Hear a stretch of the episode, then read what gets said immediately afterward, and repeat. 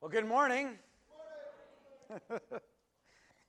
yeah, you know, uh, Lyle has Jaden and Josiah in the front row, and I have Lyle. So, yeah, I don't get Jesse in the front row. He has to man the door in the back. So, hi, Jesse. Hey, there he is. so, anyway, and then we have all of you. If you haven't already, turn into Second Peter chapter 1. And those of you that are guests with us and haven't been here uh, long, we are going through Second Peter uh, verse by verse, a uh, little at a time. And my job is to share what is God saying and, and then help us to make sense of it all. And we, as we take a slow walk uh, through this. And if you don't realize, but you may take it for granted because as we read in, in John chapter 1, that we see that this is the living, breathing, very words of Christ and the words of our Lord and Savior. And so we take it for granted. We see black and white and we see uh, words on a paper, but really we don't realize this is God's communicative word to us. And we don't want to take it for granted, and there is so much more there. Uh, as you see, the idea is growing in godliness and, and spiritual training and to realize what we have because what Christ did and what God gave us and not to take it for granted. He did all of that. It was His work, it's not our work. Why we are saved because of His work. And because of His work, then we still have a responsibility to add to that. Not, and to come alongside of what God has done. The cool thing is, in the context of what we are about to read, is, is that He supplied our faith.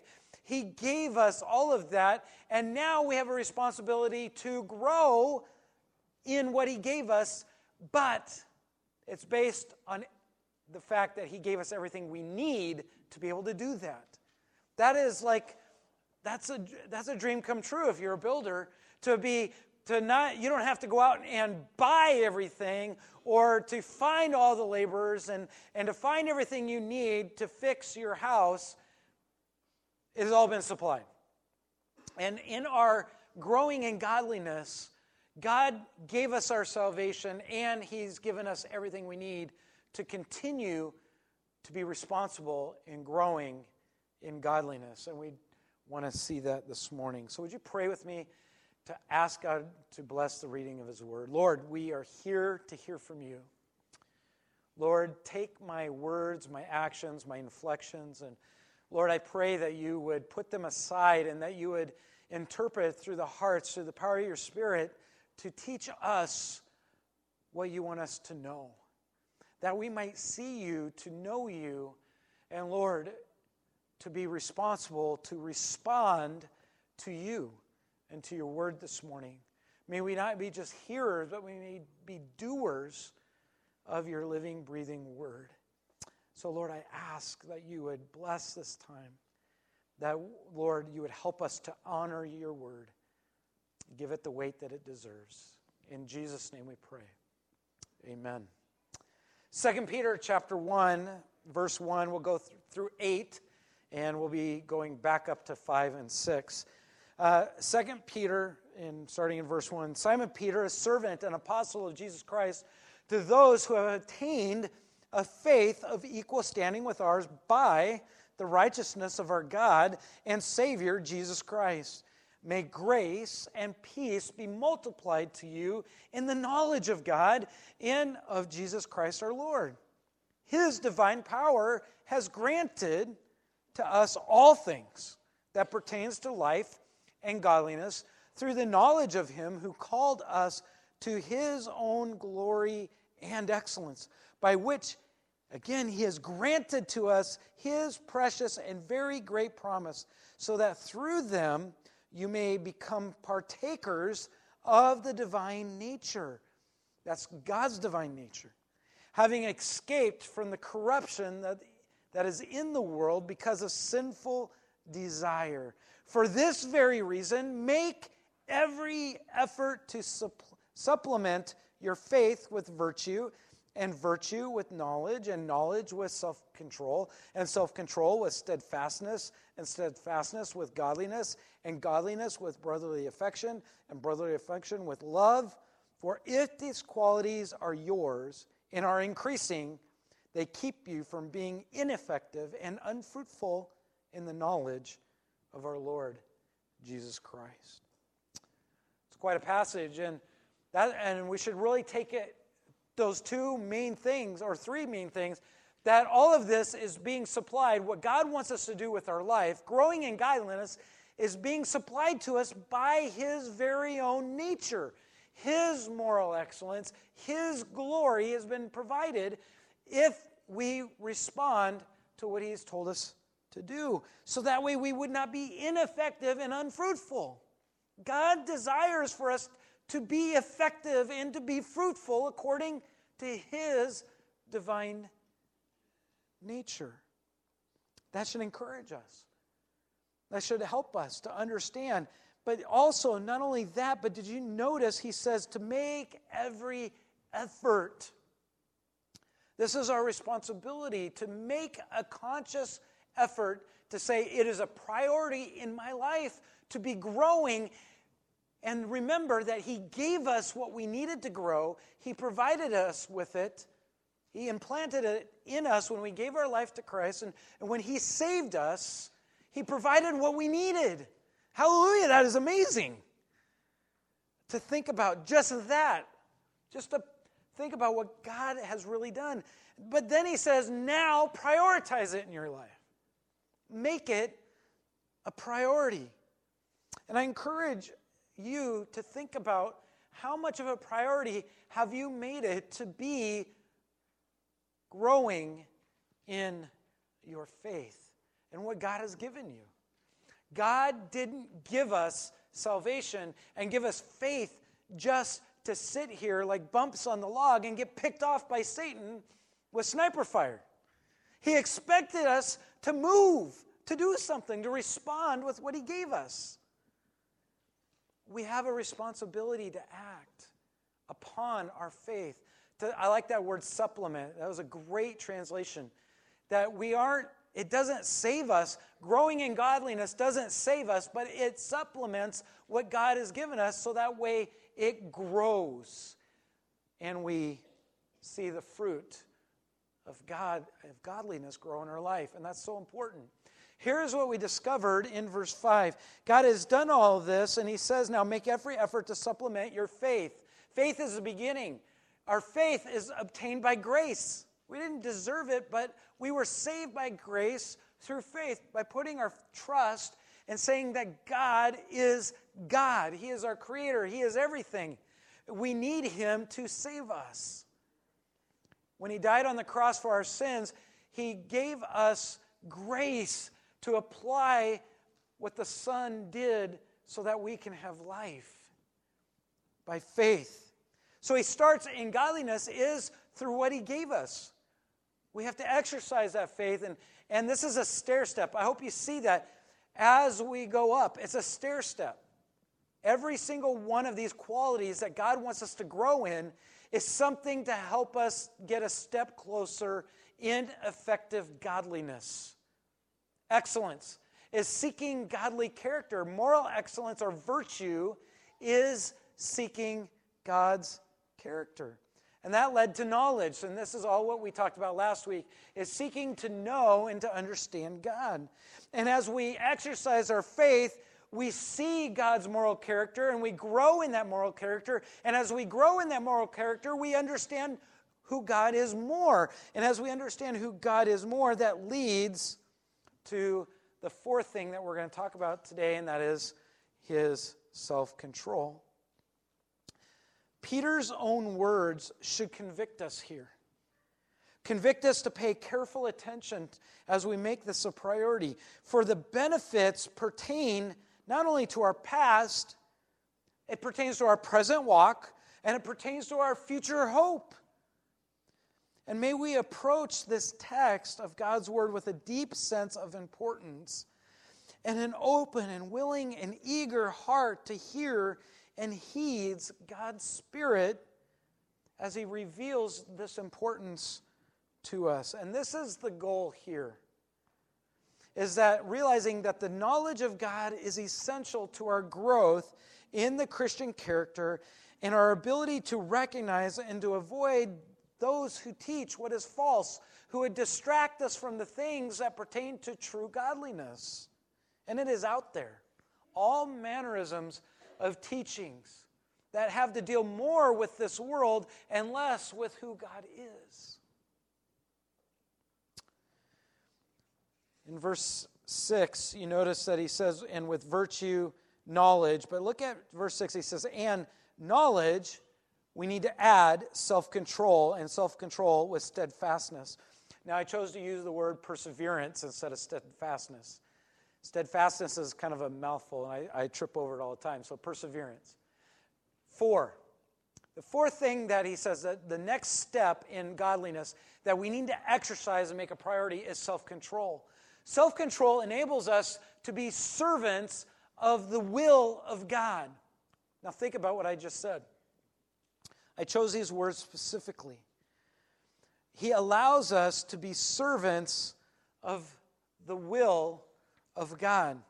When we, when we allow and learn self control, we are no longer gripping on to our desires, but we are seeing when we get a hold and stop focusing on what we want, it allows us to see what God wants. And when we see what God wants, it makes us easier to take a step forward in the direction that God wants us to go.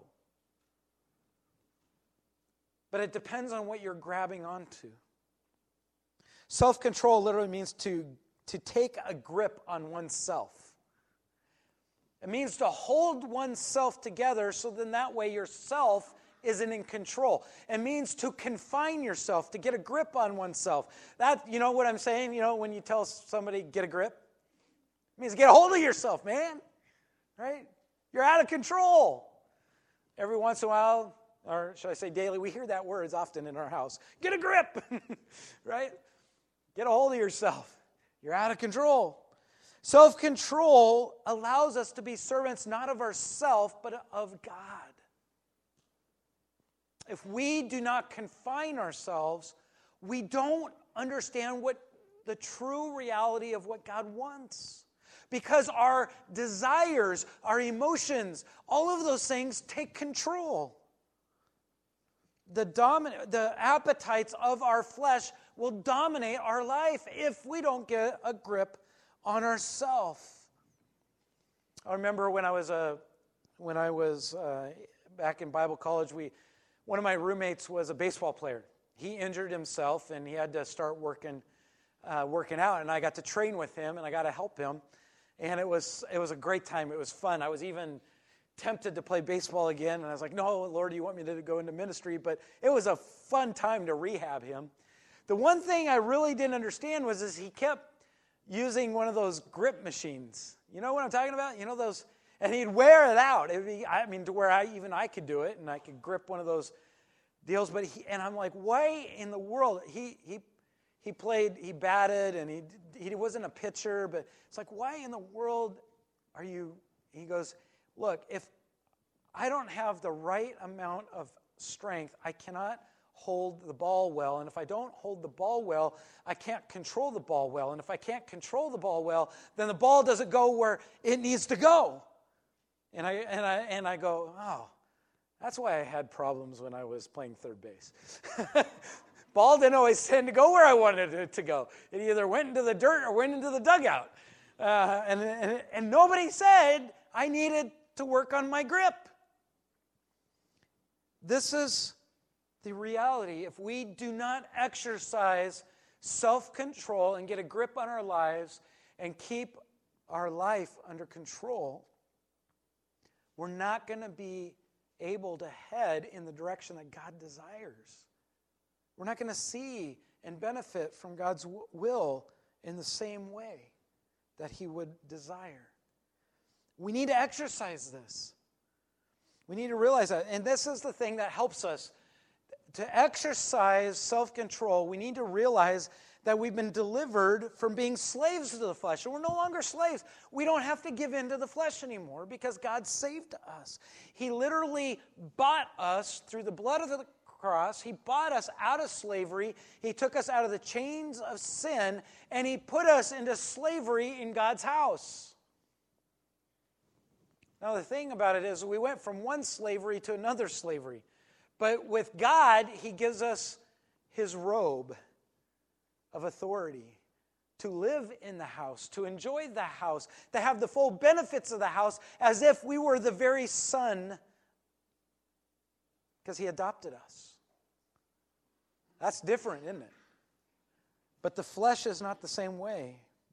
We can't we need to realize we're no longer slaves to the flesh. Romans 6, 15 through 18. It says in verse 16, Do you not know that when you present yourselves to someone as slaves for obedience, you are slaves of whom you obey, either of sin resulting in death or obedience resulting in righteousness? So who are you going to be a slave to? The flesh or to the Lord? We need to exercise self control. Who are you presenting yourself to? That's the big question here.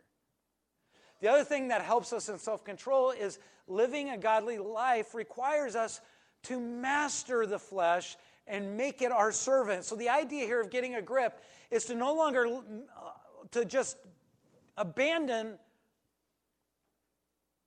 all control and let our flesh dictate what we do and let the, the unfruitly ungodliness of our mind and whatever we think just turn the ship loose and let it go wherever we want. That's not what God wants. We need to realize that we need to make our flesh a servant. That's what athletes do. Athletes dictate the terms of their body.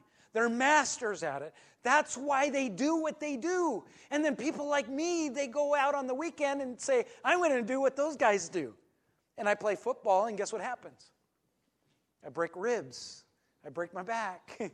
yeah, all most of my injuries are because I thought I could do what they did. But I wasn't subjecting my muscles and body to control the way the athletes are. 1 Corinthians 9 verses 24 through 27, God put it this way. He says, Do you not know that those who run in a race all run, but only one receives the prize? Right? See, God's not politically correct like today, where everybody gets the trophy at the end of the race. Only one gets the prize, he says. Run in such a way that you may win. And everyone who competes in the games exercises self control in all things. They then do it to receive a perishable wreath, but we do it to receive an imperishable. Therefore, I run in such a way as not without aim.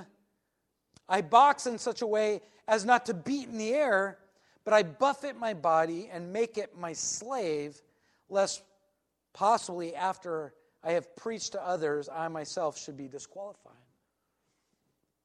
He, can, he, he makes it all about self control in order to serve the Lord, to run in the correct way.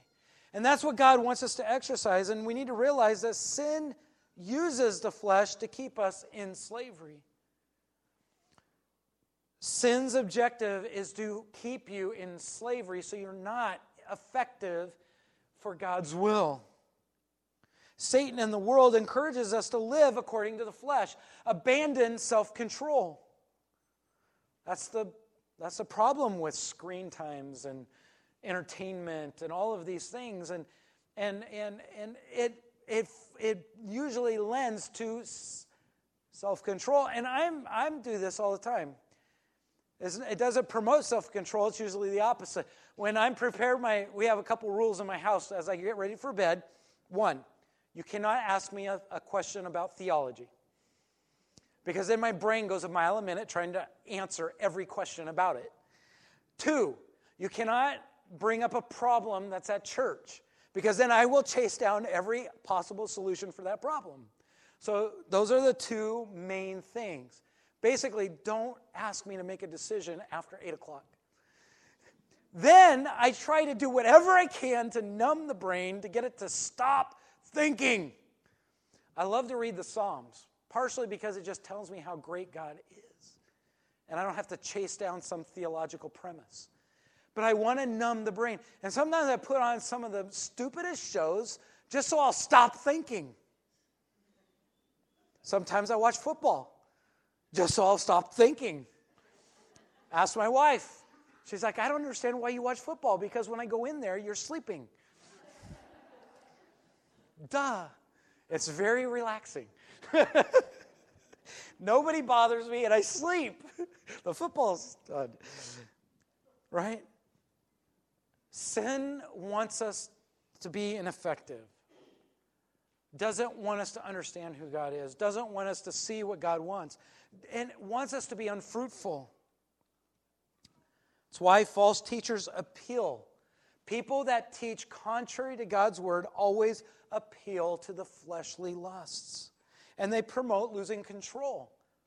It's amazing how many times people who are preaching, teaching false things that are contrary to God's word, they may have good things in it, but it leads, they always lead to losing control, not gaining control.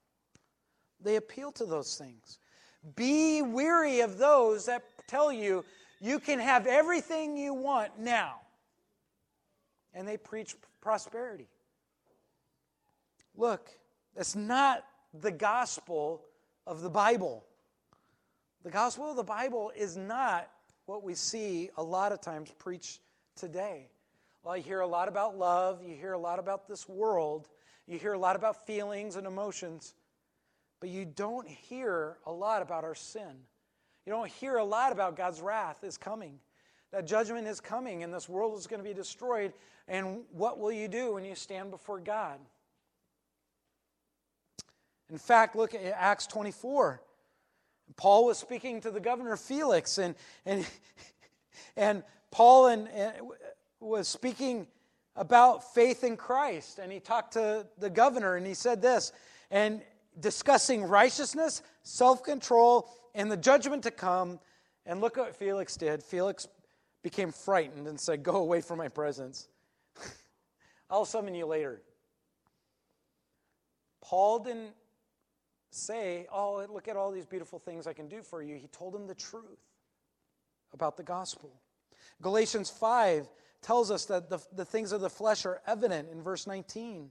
And all of those things whatever it's anger, immorality, sensuality, idolatry, sorcery, enmity, strife, envying, drunkenness, carousing, and all these things, which I'm warning you about, he says, Paul says, for just as I have forewarned you, those who practice these things shall not inherit the kingdom of God. It's not about the flesh, but it's about self control. In fact, in 1 Corinthians 2, it says, no, Let us not dilute the gospel to make it attractive to men by appealing to their fleshly lusts.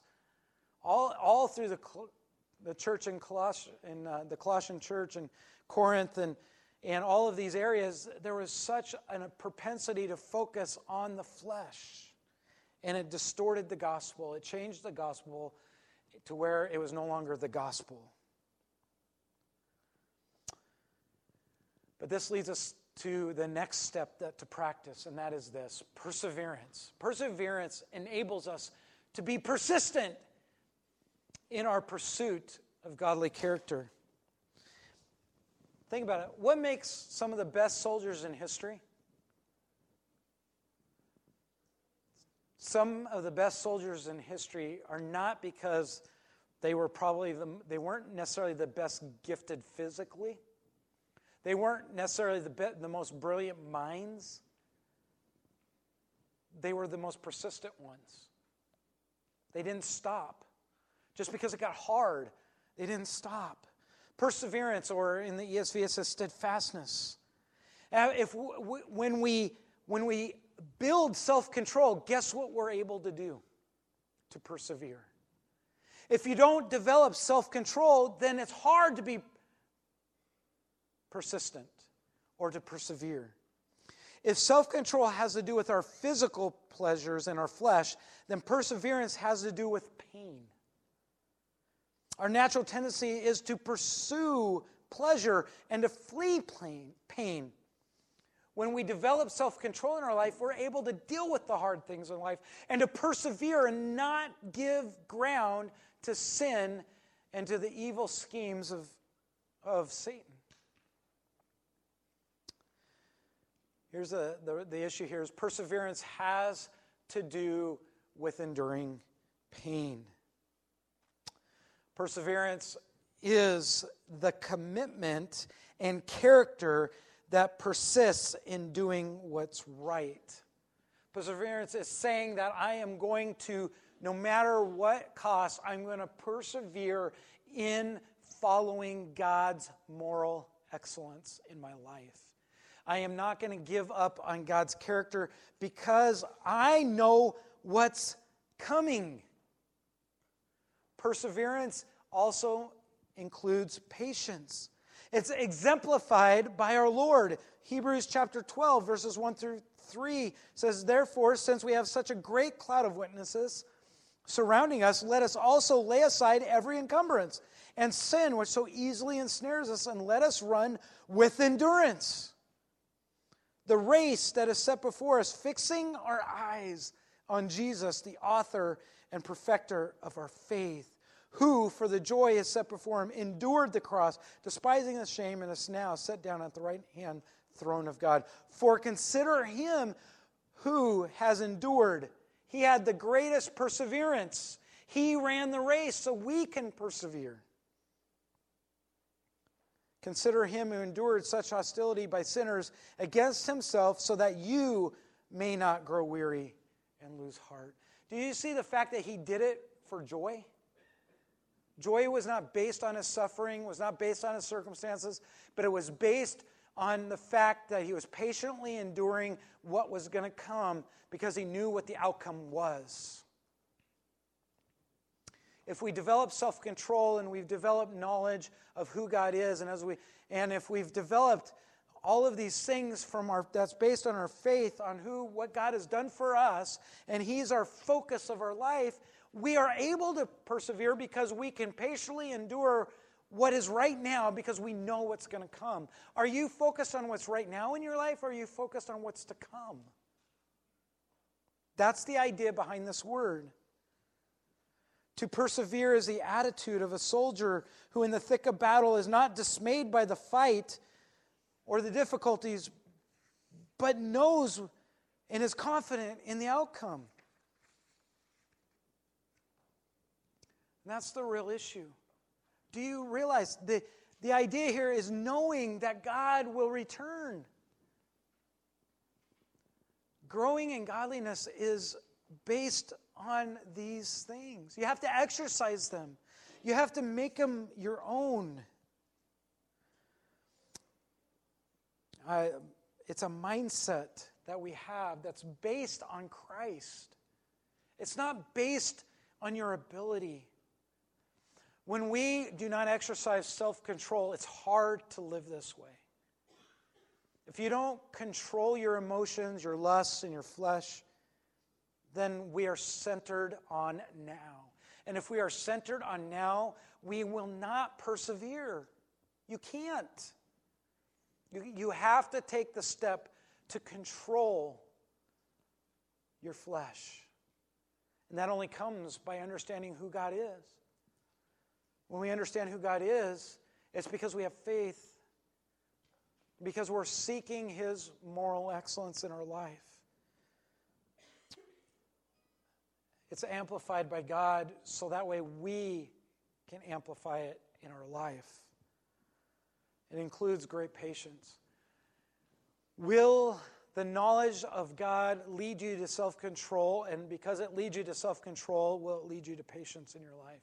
Who is in control of your life? That's the real question. You're not exercising self control, your grip is loosened. And when your grip is loosened, so is your aim. And if your aim is loosened, you're not quite sure where you're going. And when you're not quite sure where you're going, it's hard to persevere because the weight of the world is crashing on you. this is our responsibility to exercise. Make every effort to supplement what God has given you with these qualities. I pray that is your desire and your goal, and that we can make that the desire and goal as God's body, as His, as his church, as, his, as He calls it, the bride of Christ. That we can work at exercising these things that we might beautify God's bride, that we will be effective and useful to our community effective and useful for those that need to be encouraged in the church, that we can be effective and useful for the kids that need to be taught, that we can be effective and useful for our coworker that is, is hurting but won't tell you. That will be effective and useful to lead somebody to Christ. Have you led somebody to Christ yet this year? Um, I, it was, I got a blessing to do that this week. I was so excited right? I'm not an evangelist, but every time I get an opportunity, I mean, I celebrate it. It's just awesome to see the light go on in somebody's head when they realize they need Christ. That is yours, but if you're not exercising these things, it's impossible to do that. It's not impossible for God to do it, but it's impossible for you to be a part of it. Will you exercise what God has given you, His divine nature, His character. Exercise it and see what God does. Right? When we exercise, I don't know about you, but when I run, I never, ever thought I could run 10 miles. Running one mile was disgusting for me. I was a sprinter in high school. I was good at sprinter in high school. But I worshiped that too much. God took it away. I cannot run there's, it's physically impossible for me to run the way I did in high school. I was collegiate level running in high school. Uh, God took it away. I tore the, the, the, muscle right off my hip. And, uh, but here's the thing I never thought it possible I would ever, could, I, there's no way I'd run 10 miles. My body's not built for it. My brother in law said, No way, you can run 10 miles. I'll take you. He did. After two miles, I thought I was going to die. Three, three miles, I wasn't sure I was breathing. All of a sudden, at four miles, things began to look up. I was sore, but I began to feel good. I began to feel the blood flowing back to my head because I was breathing again. By about seven miles, I had forgot that we, we, how far we were even running. It was amazing. By 10 miles, I didn't realize we had run 12.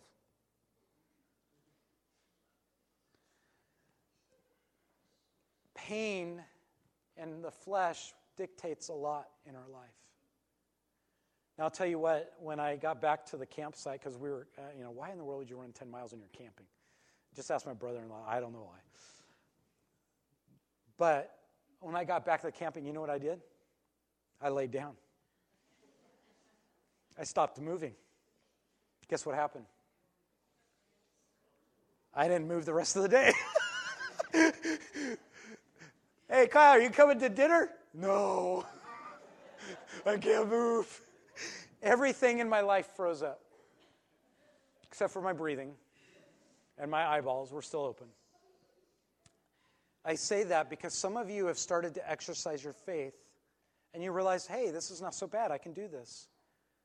And then you've stopped and you're sitting. You've stopped exercising your faith completely.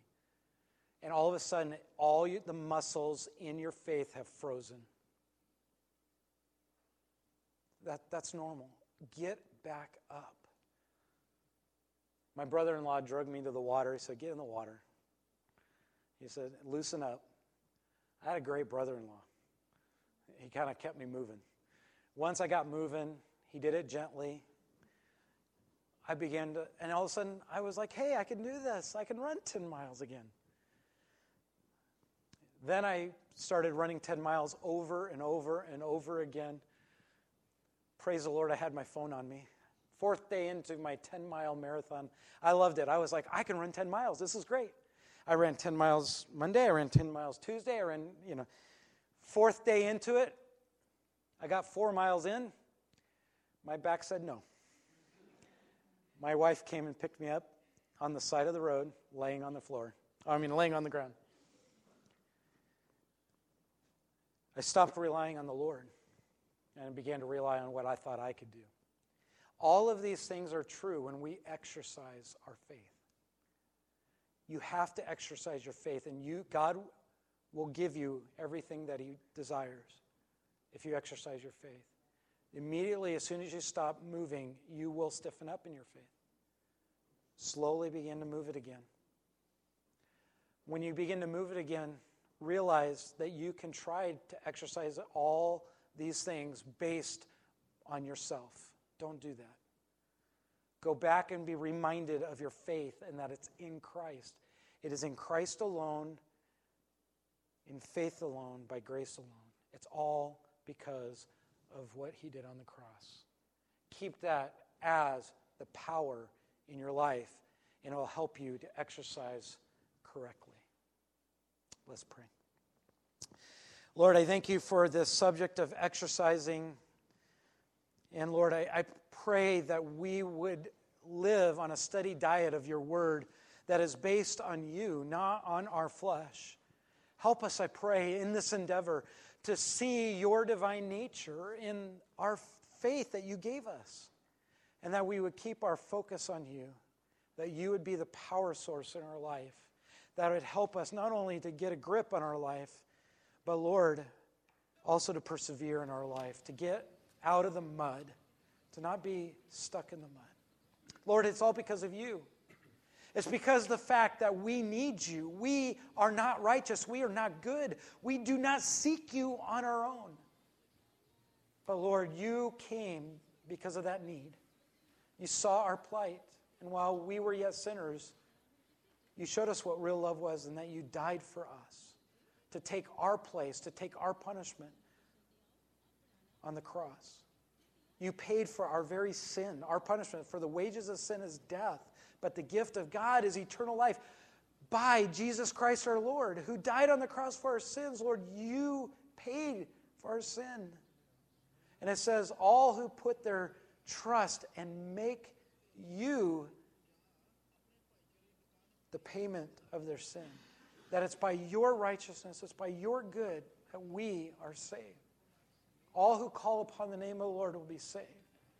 Lord, I pray right now that you'd be working in the hearts of someone here that would say, I, I can't do it anymore. I can't live based on my good because I'm not good. I have failed. I'm depressed. I'm frustrated with life. Lord, that your spirit would speak to their heart right now and they would realize that they need to have an intimate relationship with their Savior, the one who paid for their sin, and that they would put their that they believe in you and not in themselves. That, that right now, that in their heart and in their mind, they would connect their heart and their mind together and say, Lord, I need to be saved because I'm a sinner. And Lord, that you would save them. And that they would call out to you right now. I pray that they would do that, that no one here would leave without knowing you and have a relationship with you, the Savior of our souls. Lord, for the rest of us, may we exercise according to who you are by the faith which you gave us based on Christ and what he did on the cross for us. We thank you. In Jesus' name we pray.